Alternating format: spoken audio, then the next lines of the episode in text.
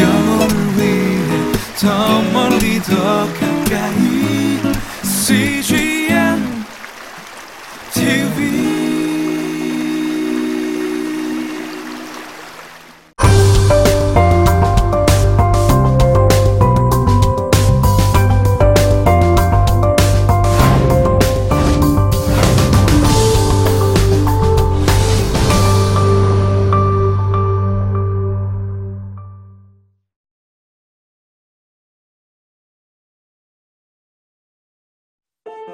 사사기 6장 27절에서 32절.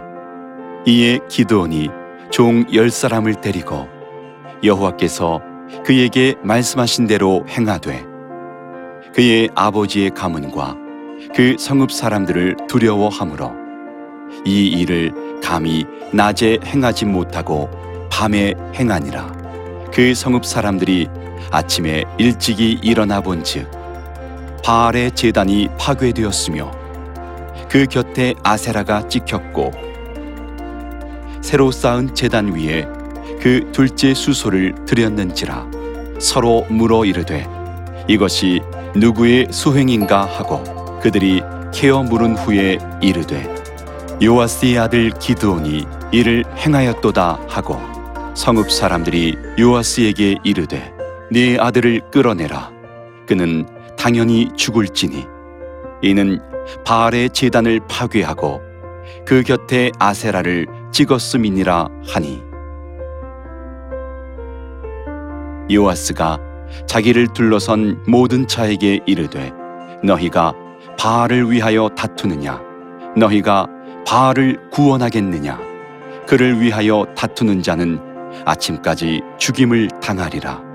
바알이 과연 신일진데 그의 제단을 파괴하였은즉 그가 자신을 위해 다툴 것이니라 하니라 그날에 기드온을 여룻바알이라 불렀으니 이는 그가 바알의 제단을 파괴하였으므로 바알이 그와 더불어 다툴 것이라 함이었더라.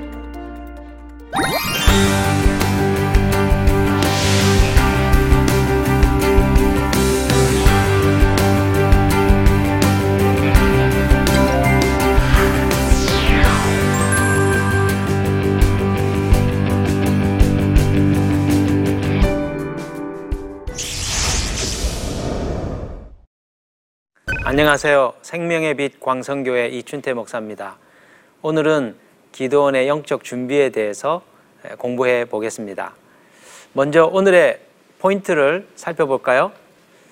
어, 첫 번째는 하나님의 사명을 이루기 위해 필요한 내적인 준비가 무엇인지 살펴보겠습니다. 두 번째는 기도원의 순종이 가져다 준 세 가지 결과를 통하여 순종의 중요성에 대해서 배워보겠습니다. 세 번째는 영적 전쟁을 위해 성령의 기름 부으심과 내적 치유의 필요성을 예, 공부해 보겠습니다. 하나님께서 어, 우리를 사역자로 부르실 때, 사명자로 부르실 때, 하나님은 먼저 어, 사역에 앞서 우리를 영적으로 준비시키시는 일을 행하십니다. 오늘 이 본문에 보면 하나님께서 기드온을 사사로 부르셨을 때 무엇보다도 먼저 그에게 마음의 우상을 제거할 것을 요구하셨습니다. 사사기 6장 25절로부터 26절의 말씀을 보시면 그날 밤에 여호와께서 기드온에게 이르시되 내 아버지에게 있는 수소 곧 7년 된 둘째 수소를 끌어오고 내 아버지에게 있는 바알의 재단을 헐며 그 곁에 아세라 상을 찍고 또 이 산성 꼭대기에 내 하나님 여호와를 위하여 규례대로 한 재단을 쌓고 그 둘째 소를 잡아 네가 찍은 아세라 나무로 번제를 드릴지니라 하시니라. 그런데 하나님께서 어, 우상을 제거하라고 명령하시면서 하나님이 요구하신 것은 세 가지였습니다. 첫 번째는 바알의 단을 헐고 아세라상을 찍으라는 것이죠. 두 번째는 우상만 제거하는 것이 아닙니다. 그 성의 산 꼭대기에 하나님 여호와를 위한 재단을 쌓으라고 하나님이 명령하신 규례대로 재단을 쌓을 것을 요구합니다. 세 번째는 그 재단 위에 그의 아버지 7년 된 둘째 수소를 번제로 드리라고 말씀하시죠. 여기에는 영적인 의미가 있습니다. 바알의 단을 재단을 헐고 아세라상을 찍으라는 것은 그의 삶에서 우상을 제거하라는 의미죠. 또 규례대로 재단을 쌓으라고 하신 것은 하나님을 예배하는 삶, 하나님과의 영적인 관계를 복원시키라, 하나님과의 영적인 관계를 회복시키라는 뜻이었습니다. 7년 된 둘째 수소를 번제로 드리라는 말씀은 하나님께 자기 자신을 전적으로 헌신할 것을 어, 요구하신 것이죠. 그렇다면 지금 사사 기드온이 제거해야 될 바알의 재단과 아세라, 아세라상은 어, 그 당시 어디에 있었습니까? 오늘 이 본문의 말씀을 보면은 그의 아버지 어, 기드온의 아버지였던 요아스의 집에 이 재단과 우상이 있었다는 것을 알 수 있습니다. 기드온이 이 우상들을 제거했을 때 그 주민들, 그 마을의 주민들이 흥분하고 기드온을 살해하려고 했던 그 모습 속에 이 바알과 아세라 상은 요아스의 개인 우상이 아니고 그 마을 전체를 지켜주는 그 마을 주민들이 전체로 신봉하고 있었던 마을 우상이라는 것을 얘기해 주는 것이죠. 다른 말로 하자면 이 기드온의 집, 그의 아버지 요아스의 집이 우상 숭배의 센터였고 본거지였다는 것을 우리에게 말해 줍니다. 또 그의 아버지 요아스는 아마도 이 우상을 관리하는 책임자였을 가능성이 높습니다. 그렇다면 여러분 한번 생각해 봅시다. 지금 이스라엘이 20년 동안 미디안의 침략에 시달려야 했던 어, 원인이 무엇이었습니까? 그 이유는 하나님을 버리고 우상을 숭배했기 때문이었습니다. 그렇다면 기도원이 사사로서 이 미디안과의 전쟁에서 승리하기 위해서 필요했던 것은 무엇입니까? 무엇보다도 어, 미디안과의 전쟁에 앞서 가장 먼저 해야 할 일은 자기 집 안에 있는 이 우상을 제거하는 일이었습니다. 여기서 우리가 배울 수 있는 교훈이 무엇인가? 영적인 싸움에서 승리하기 위해서는 예, 무엇보다도 우리 안에 있는 우리 마음 속에 있는 우상을 제거하는 일이라는 것을 배울 수 있습니다. 마음의 우상이 어떤 것입니까? 예, 그것은 하나님보다 더 중요하게 여기는 모든 것입니다. 어떤 때는 그것이 돈일 수 있고, 어떤 때는 그것이 우리의 건강일 수도 있고, 어떤 때는 사람일 수도 있고, 어떤 때는 그것이 가정이요, 또 자녀요, 가족일 수도 있는 것이죠. 우리들 마음속에는 내가 의지하고 있는 하나님처럼 의지하고 있는 여러 종류의 영적인 우상들이 있습니다. 우리가 하나님의 일을 하기에 앞서 하나님께서 하나님의 사람들에게 요구하는 것은 이 우상을 제거하라는 것이죠. 마음의 우상을 제거하지 않고 하나님의 일을 행할 때 우리는 영적 전쟁에서 승리할 수 없습니다. 또 우리가 생각해야 될 것은 마음의 우상을 제거하는 것만으로는 하나님이 기뻐하지 않으신다는 것이죠. 하나님은 우리가 우상을 버리는 것만으로 어, 만족하지 않으시고 우리들의 마음에 하나님을 모셔드리기를 요구하고 있습니다. 오늘 이 본문에 보면 하나님이 기도원에게 산 꼭대기에 여호와를 위한 재단을 쌓으라고 얘기합니다. 또 그 재단에 7년 된 수소를 바치라고 말씀하시죠. 자, 이 요아스의 7년 된 수소가 의미하는 바가 무엇입니까? 어, 우리가 어, 이 본문 앞에 있는 사절을 보면 이 요아스의 7년 된 수소는 미디안이 침략할 그 당시부터 생존했던 요아스의 재산이었습니다. 하나님은 이 재산 목록 1호 요아스에게 행운이 되었던 이 7년 된 수소를 하나님을 위하여 번제로 바치라고 말씀하고 있습니다. 요아스의 수소를 바치라고 하는 이 의미는 무엇일까요? 그것은 하나님께 가장 아끼는 것을 드리라는 뜻이지요. 이 세상 그 어떤 것보다도 하나님을 사랑한다는 표현으로서 우리가 가지고 있는 가장 최고의 것을 그분께 드리라는 의미입니다. 구약에 보면 하나님께서 아브라함에게 그의 가장 아끼는 독자 이삭을 바치라고 하는 내용을 우리가 알 수 있습니다. 하나님께서 원하셨던 바가 무엇입니까? 실제로 이삭을 바치는 것을 원한 게 아니죠. 하나님이 원하신 것은 아브라함이 가장 아끼는 이삭보다도 하나님을 더 사랑한다는 것, 그것을 에, 보여주기를 원한 것이었습니다. 하나님은 우리가 우상을 우리의 마음에서 제거할 뿐만 아니라 하나님이 우리 인생의 최고의 분이심을 최우선 순위에 속하는 분이심을 우리가 인정하고 그분을 우리의 마음의 중심에 모셔드리기를 원한다는 것이지요. 하나님 이 같은 요구에 기도원은 어떻게 반응하였습니까? 오늘 이 본문에 보면 그는 즉각적으로 하나님께 순종합니다.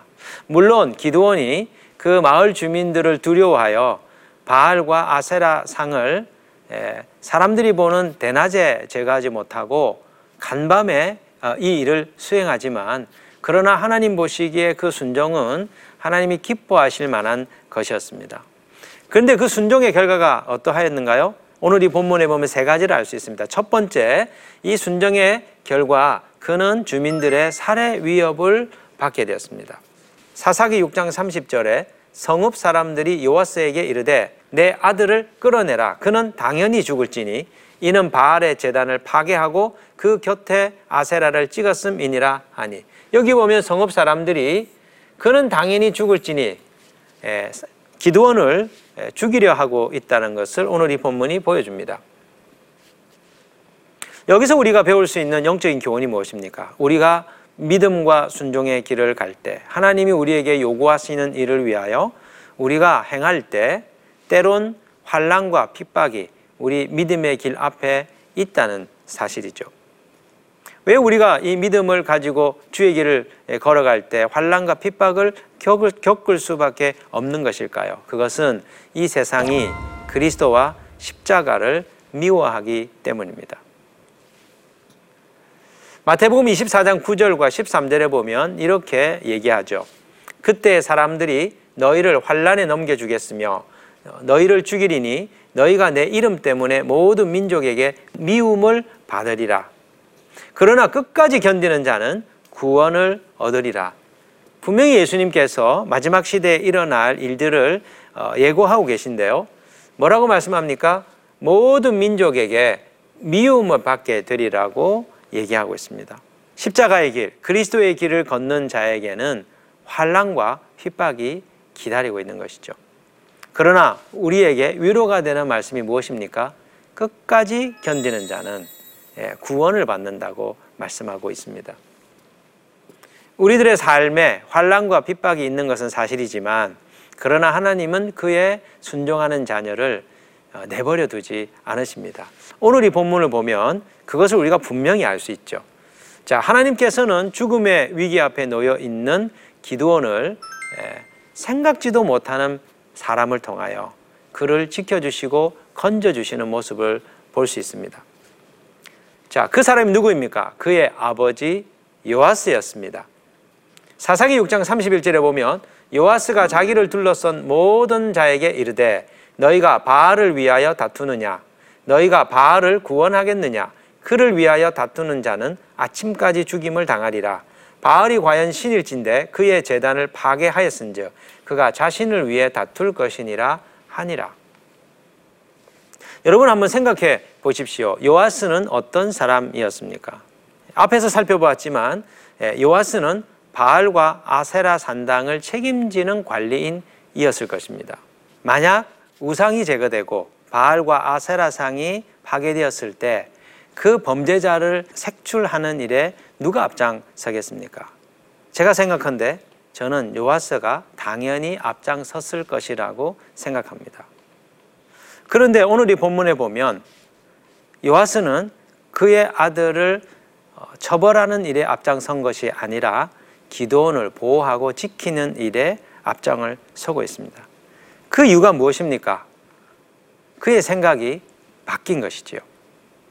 그의 아들이 바알을 제거했음에도 불구하고 그 다음 날 멀쩡하게 살아 있는 것을 보며 바알이 정말 살아 있는 신이라면 내 아들을 가만 내버려 뒀겠는가? 그 기도원이 살아 있는 모습을 보면서 바알은 무능한 신이라는 것을 그가 인식하게 된 것입니다. 그렇다면 이 요아스의 마음과 생각이 변화되게 된 계기가 무엇일까요? 그것은 하나님이 그의 마음을 움직여서 기도원을 보호하려고 한 것이지요. 우리가 하나님의 뜻에 순종했을 때 환란과 핍박이 있습니다. 그러나 그 가운데서 지키시는 하나님의 놀라운 역사들을 통하여 주변에 있는 사람들은 우리 하나님의 살아계심과 우리 하나님의 그 기적적인 능력을 어, 깨닫게 되고 그 하나님을 신뢰하게 되는 것이죠. 오늘 이 시대에 필요한 하나님의 사람은 순종의 사람입니다. 그 순종을 통하여 역사하시는 하나님의 능력을 하나님은 지금 이 시대 가운데서 행하고 싶어 하시는 것이죠. 세 번째로 기도원의 순종의 결과가 나은 것이 무엇입니까? 기도원이 영광을 얻었다는 것입니다. 사사기 6장 32절에 보면 그날에 기드온을 여룻바알이라 불렀으니 이는 그가 바알의 재단을 파괴하였으므로 바알이 그와 더불어 다툴 것이라 함이었더라. 지금 이 순종의 삶을 통해서 기드온은 여룻바알이라고 하는 어, 별칭을 얻게 됩니다. 이 여룻바알의 뜻이 무엇입니까? 그것은 바알과 다툰 자라는 뜻이죠. 다른 의미로 설명하자면 예, 바알이라고 하는 신과 싸울 정도로 대단한 존재, 영적인 존재, 영적인 예, 인물이라고 하는 명성을 얻은 것입니다. 여러분, 여기서 우리가 배울 수 있는 바가 무엇입니까? 하나님은 순종하는 자에게 영적인 명예와 명성을 얻게 해 주신다는 것이죠. 오늘 많은 사람들이 이 세상에서 이름을 날리고 싶어 합니다.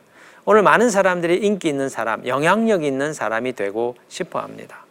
그래서 스펙을 쌓기도 하고, 그래서 업적을 남기고자 애를 쓰기도 합니다. 그러나 하나님 나라 안에서 우리가 진정으로 유명해지고 우리가 하나님 나라 안에서 영적인 그 명예와 하나님 나라의 영광을 얻을 수 있는 비결은 오직 순종을 통해서입니다. 하나님은 순종하는 자에게 놀라운 영예와 영광을 안겨주시는 분이시기 때문이죠.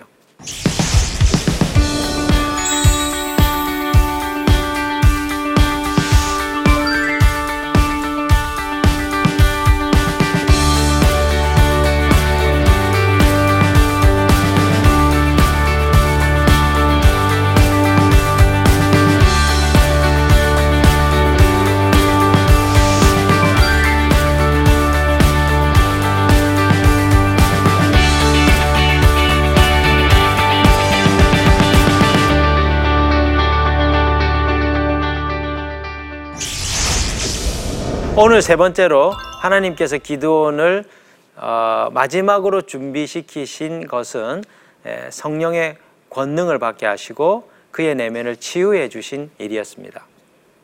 사사기 6장 33절로부터 34절에 보시면 그때 미디안과 아말렉과 동방 사람들이 다 함께 모여 요단강을 건너와서 이스르엘 골짜기에 진을 친지라 여호와의 영, 이 기드온에게 임하시니 기드온이 나팔을 불매 아비에셀이 그의 뒤를 따라 부름을 받으니라. 여기 보면 하나님께서 그에게 여호와의 영 성령을 어, 부어 주셨다는 것을 아, 알수 있습니다. 하나님께서 미디안 연합군이 쳐들어왔을 때 하나님께서 기드온을 위하여 준비시키신 바가 무엇입니까? 그것은 성령의 능력을 부어 주신 것이었습니다. 이 일이 왜 중요합니까? 성령의 기름 부음을 받고 난 뒤에 일어난 그 결과를 보면 보면 알 수 있습니다. 기도원이 성령의 능력을 받았을 때 그에게 일어난 일은 아주 특별한 영적인 권위와 영적 리더십이 그에게 생겨났다는 것이죠. 오늘 본문을 보시면 34절 35절에 여호와의 영이 기드온에게 임하시니 기드온이 나팔을 불매 아비에셀이 그의 뒤를 따라 부름을 받으니라 여기서 아비에셀은 기도원이 속했던 그 지파의 한 부족입니다. 그런데 기도원의 그 족속들이 다 그를 따랐다고 얘기하죠. 사실 바알과 아세라상을 제거했을 때 제일 먼저 기드온을 어, 살해하려 했던 이들이 바로 이 아비에셀 족속이었습니다. 그런데 그랬던 그들이 변화된 것이죠. 또 다음 구절에 이렇게 나옵니다. 기도원이 또 사자들을 온 문하세에 두루 보내매 그들도 모여서 그를 따르고 예, 문하세도 기도원을 따랐습니다. 또 사자들을 아셀과 스불론과 납달리에 보내매 그 무리도 올라와 그를 영접하더라. 아셀 지파, 스불론 지파, 납달레 지파도 지금 기드온을 영접했습니다. 다른 말로 말씀드리자면 이 기드온을 문하세, 아셀, 스불론, 납달리 지파의 사람들이 영적인 지도자로 인정했다는 것이죠. 그렇다면 무엇이 이 기드온으로 하여금 사람들에게 영적인 리더십을 인정받게 했냐는 것입니다. 그것은 무엇입니까? 성령의 임하심이죠. 기드온이 나팔을 불자 사람들이 모여들었습니다. 다섯 개 지파 사람들이 모여들었었습니다. 기드온이 어떻게 이런 영향력을 끼칠 수 있었습니까? 그는 소심한 사람이었습니다. 그는 알려져 있지 않은 사람이었습니다. 그러나 그의 순종을 통하여 그리고 일련의 과정을 통하여 그의 이름이 아비에셀 족속들에게 알려졌고 그리고 성령의 임하심을 통하여 그의 영적인 영향력이 그 지파들 가운데 미치게 된 것이죠. 여기서 우리가 알 수 있는 바가 무엇입니까? 많은 사람들이 영향력 있는 삶을 살고 싶어 합니다. 또 주어진 각 전문적인 분야에서 리더로서 자리 자기 자리매김을 하고 싶어 합니다. 그런데 영적인 권위와 영적인 리더십은 어디서 오는 것입니까? 사람들은 실력에서 온다고 생각합니다. 사람들은 도덕성에서 온다고 생각합니다. 그러나 오늘 본문이 우리에게 가르쳐 주는 바가 무엇입니까? 진정한 영적인 영향력과 그 권위는 하나님으로부터 온다는 것이지요. 사도행전 1장 8절에 이렇게 말씀합니다. 오직 성령이 너희에게 임하시면 너희가 권능을 받고 예루살렘과 온 유대와 사마리아와 땅 끝까지 이르러 내 증인이 되리라 하시니라. 여기 보십시오. 성령이 임하실 때 권능을 받게 된다고 했습니다. 그 권능을 받고 그 영적인 영향력이 어디까지 펼쳐지게 됩니까? 예, 예루살렘을 넘어서 땅 끝까지 예, 전 세계 끝까지 그 영향력이 미친다고 얘기하고 있습니다.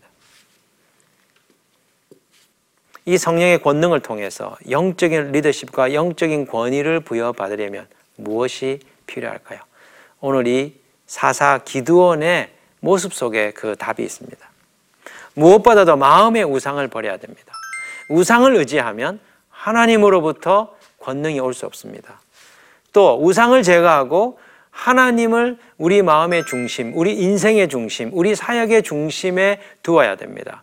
그분이 우리 삶의 최우선 순위가 되어야 됩니다. 그리고 그분의 부르심에 기꺼이 순종하는 삶이 있어야 됩니다.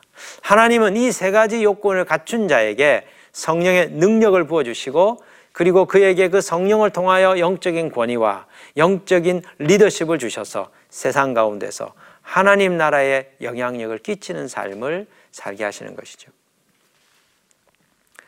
여기서 또 한 가지 우리가 살펴보아야 될 필요가 있습니다.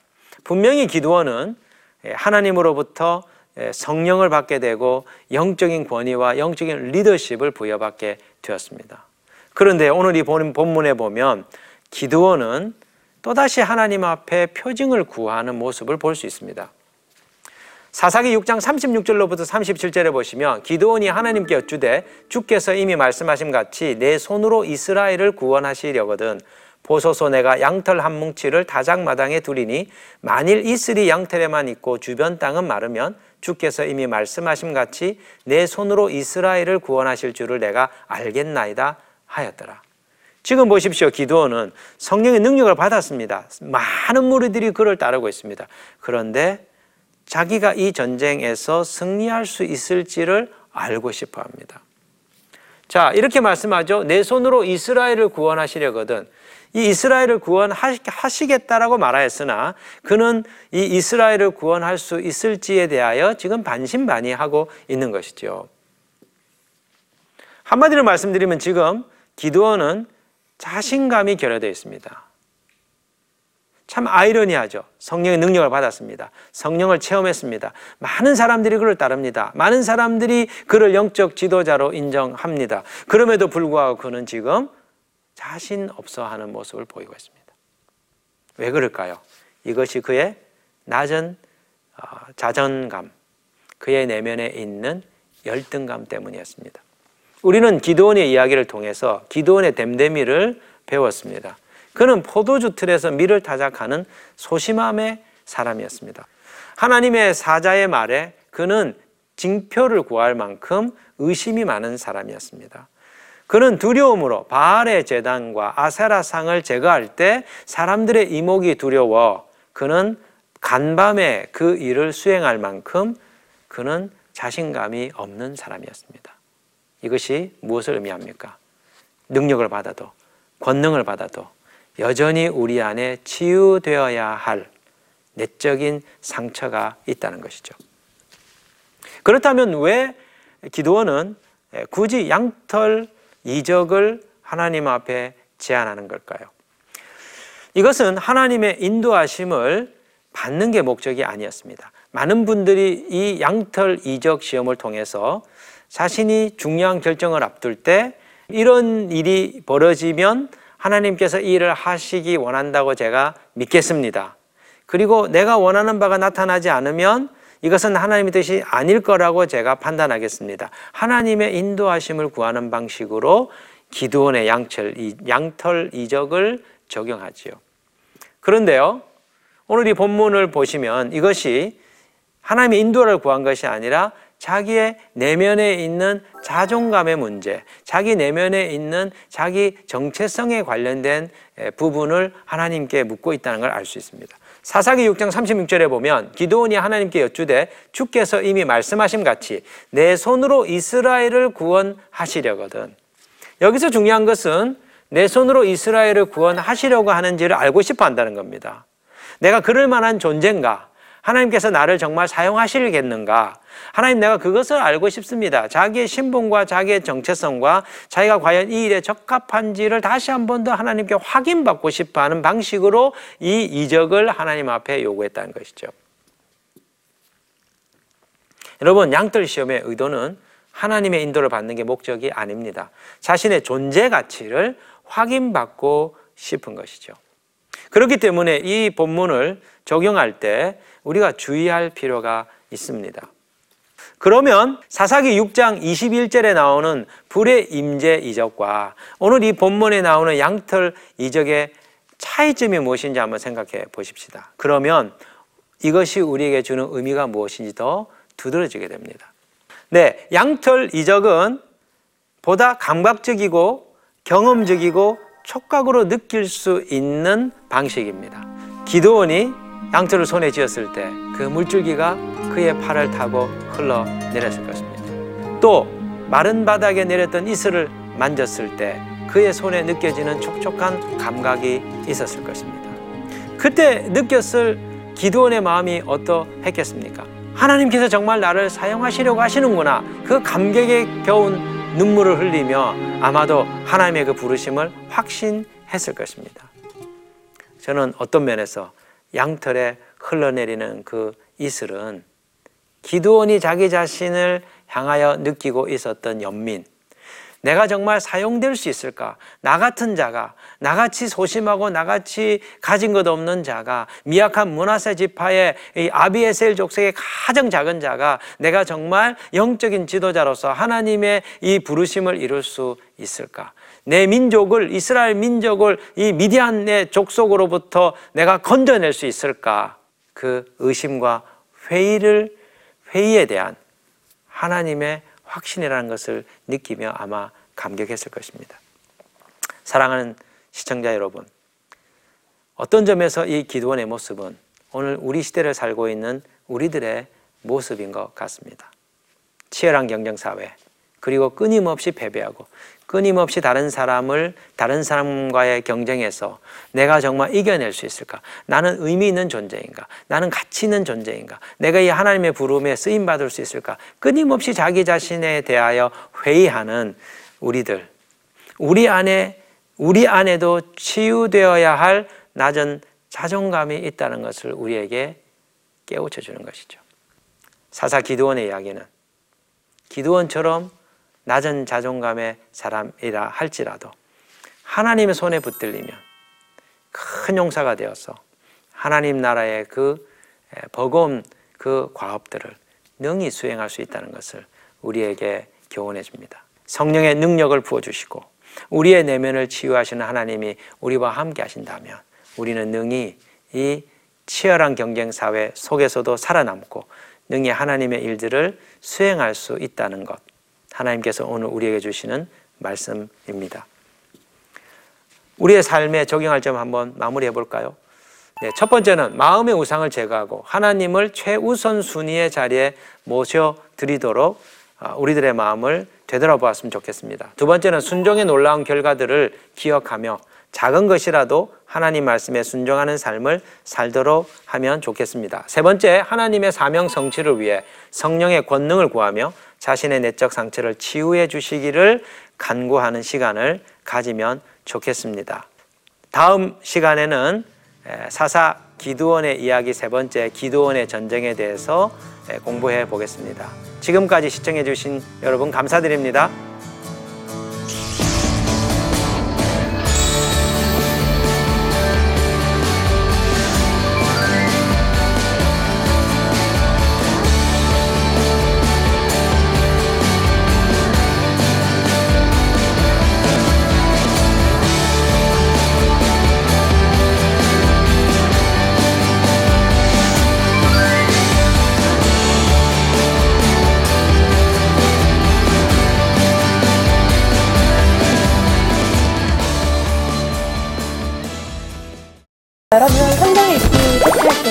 인서 짧아서 하루 1독씩 하게 됐던 거 기억나시죠? 저는 하루 1독씩 해서 7독했어요. 저는 바빠서 2독밖에 못했어요. 괜찮아 괜찮아. 기환이는? 구독했습니다. 우와. 페이스북 CGN TV 코리아를 구독했다고요. 이런 좋은 페이지가 있었네. 어 저도 봤어요 이 영상. 지금 바로 페이스북 가서 CGN TV 코리아 구독.